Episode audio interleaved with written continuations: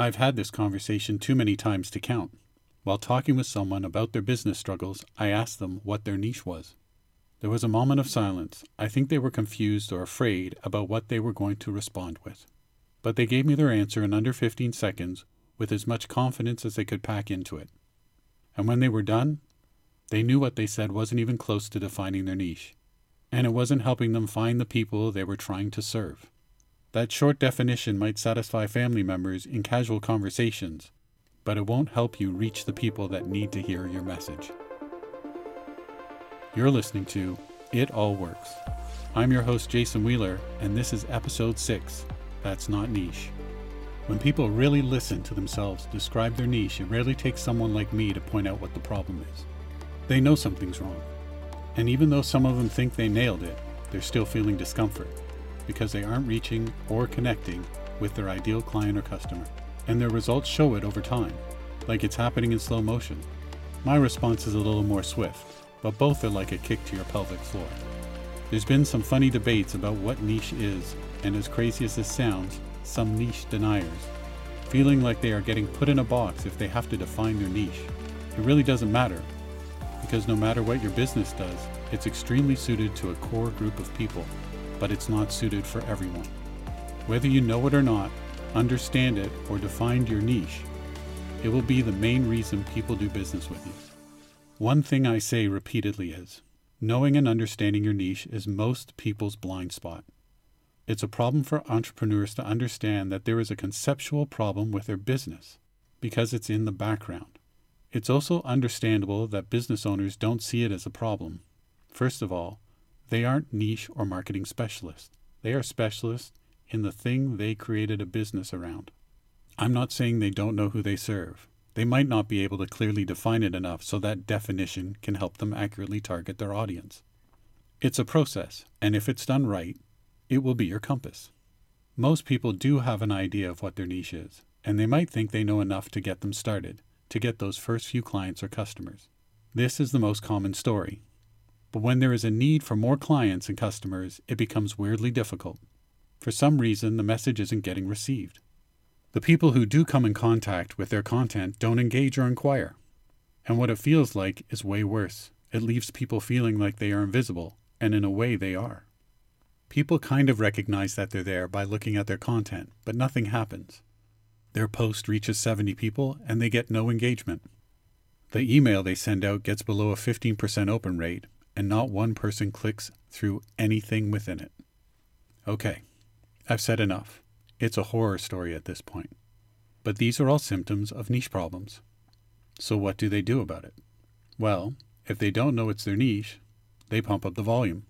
They might spend time and money doing even more of the same content and strategy only to get a tiny uptick. Or, even worse, they pivot away. They change the very thing they are doing and create virtually a new business and start the process over again, hoping they picked a winner this time.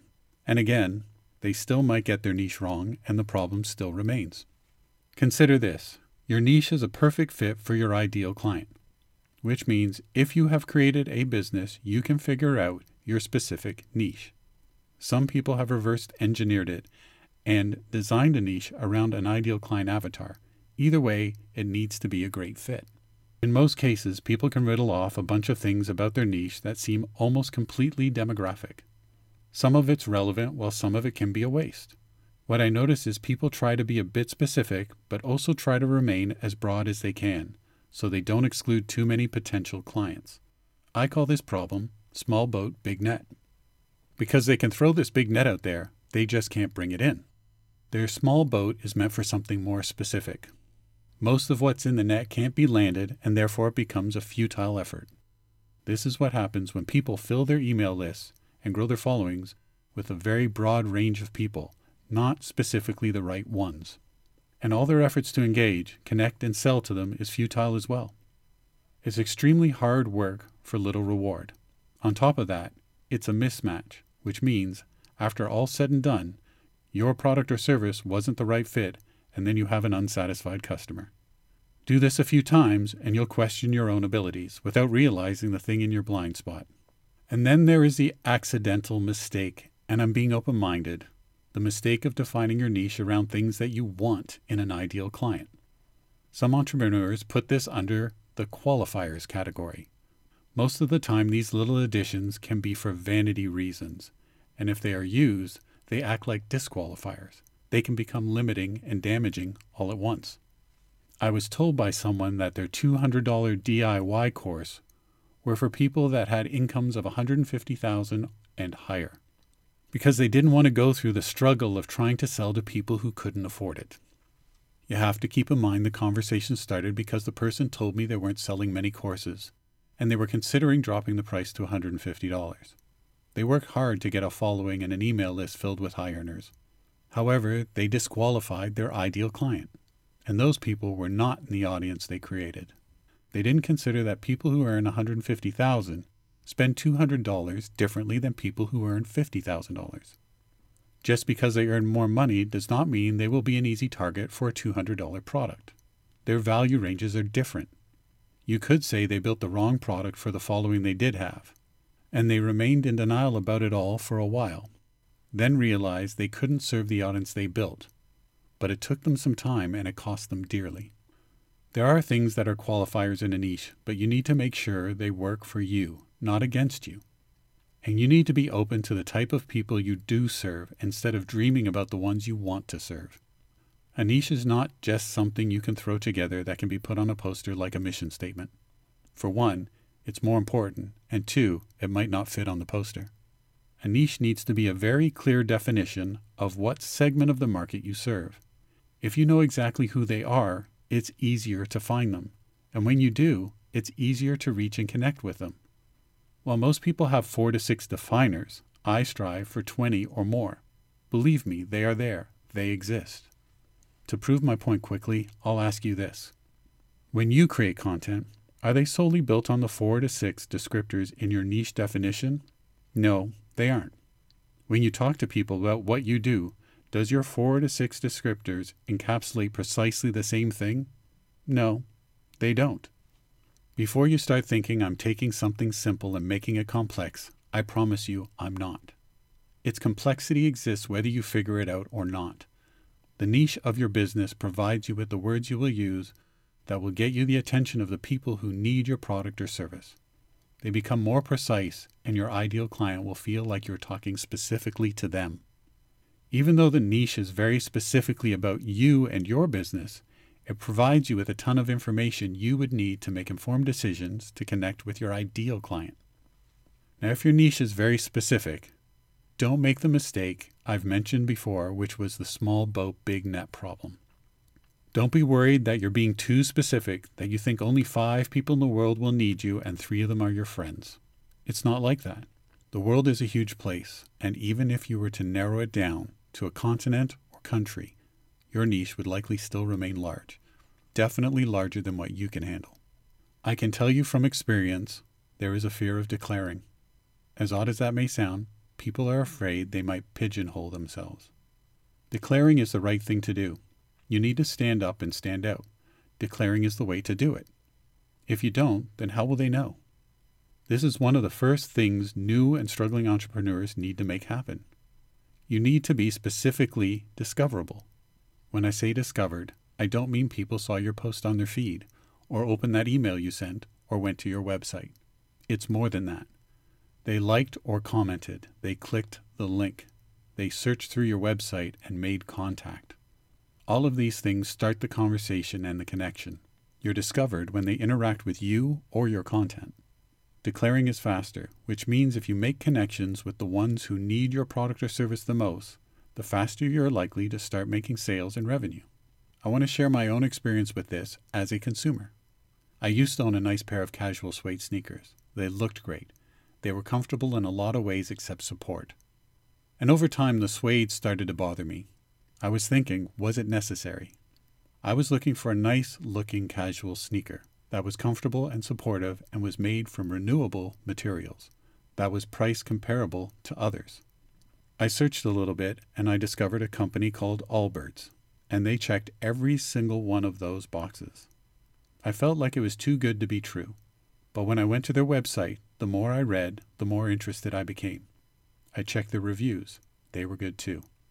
I wanted to try them out. And they had a great return policy if you wanted to try them. I now have two pairs of Allbirds shoes. Because the first pair exceeded my expectations, when they brought out a running shoe, I had to have them too. I know without a doubt that if Allbirds was missing something in their descriptor or didn't declare a feature I wanted, I wouldn't have discovered them. I might have merely noticed them, but as soon as some of the boxes got left unchecked, I would have moved on.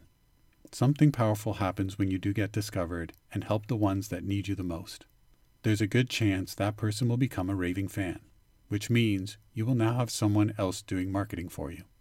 When people are extremely happy with your product or service, they do things like telling other people about you. Maybe on a podcast like I just did about my Allbirds shoes. But this can only happen if you make an effort to understand, define, and use your niche to find those people, or make it a lot easier for them to find you.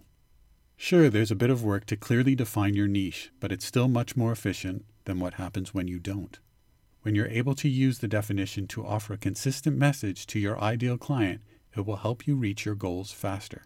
There's a noticeable difference in results when someone finally gets niched in and is consistent in their message. And there is a bit of a compounding effect. When you consistently stay focused on your niche, it shows up. We all know that when people look at your content, if they are interested, they will continue to look. They will check out your previous posts and videos. What would happen if they aren't all consistently niched in? They will think you're not totally for them. You piqued their interest but lost them when your other content didn't speak to them. They just drop off. You'll have to get the attention of so many more people to find the ones you can help just by not being consistently on target. And think about the implications if you were paying for ads or reach. You would be spending more money than you should. Clarity consistently goes a long way. When I titled this podcast, That's Not Niche, I wanted to give you an opportunity to see what's in your blind spot. Niche is not a new concept. It's something very few strive to perfect and improve, and when they do, they get results. It's something I take great interest in, and I help my own clients through this process of getting it right so they can be more productive and reach their goals. But I can tell you it's not easy getting people to see it. When I talk to people about their niche, the initial conversation is mostly denial and confusion. And I'm sure it's partly because people in general are confident they know their business so well. And when they are struggling or looking for solutions, it seems far fetched that they haven't been reaching the right people. They are more inclined to think it's some technique or method they were advised to do that did not work. Many of them continue searching for the next strategy or tactic. But eventually we have another conversation. It takes being open to the idea that there may be a niche problem. Even if you don't know it exists, you're better off letting someone help you take a look at what you're doing. There have been some, very few, but some have been lucky or skilled enough to be reaching their ideal audience. It's a small group, and it's worth finding out and figuring it out before you pivot or continually search for new marketing methods. Time, money, and energy are the resources you are constantly using up and it can be unknowingly wasted if that's not niched. Making it work. In this practical part of the episode is where I try to give you a useful tip or guidance to nudge your way forward on today's topic. My advice is simple. If you want to improve the impact of every piece of content you create in future, I suggest you look into the past. You really need to see if your content has been directed at the people you can help the most. Or has it been directed to a number of different types? Maybe you've been creating work that is a bit too broad. Look at the videos and interviews you've done. Can you tell what kind of an audience it was most helpful for? Look at the events you've been a part of. Were they your ideal audience, or was it a bit of a stretch? I've had others do this exercise, and people have come back and said, I realize I wasn't always talking to the same people, my people. Or I didn't have a good enough reason for doing that event, and the results proved it. It might be a little heartbreaking, but it's part of how we find the way forward. And if you're serious about getting your niche figured out, you can always contact me through the podcast website. I hope you've enjoyed this episode on niche. It's one of my favorite topics, and I love working in this area. In future episodes, I will come back to this topic of niching in and go into different aspects of it to help you reach your goals. You can catch future episodes automatically by subscribing and get next episodes as soon as they are released. I upload new episodes every Monday, and this will work nicely for what's going on for the members of the It All Works Facebook group, where you can find extra content and interactions on every weekly topic. If you go to the episode page at itallworks.com, you can see the notes for the Making It All Work portions of the podcast, and if you have any questions, you can email me from there. I enjoy hearing from my listeners. Thanks again for sharing your time with me. Until next week, take care.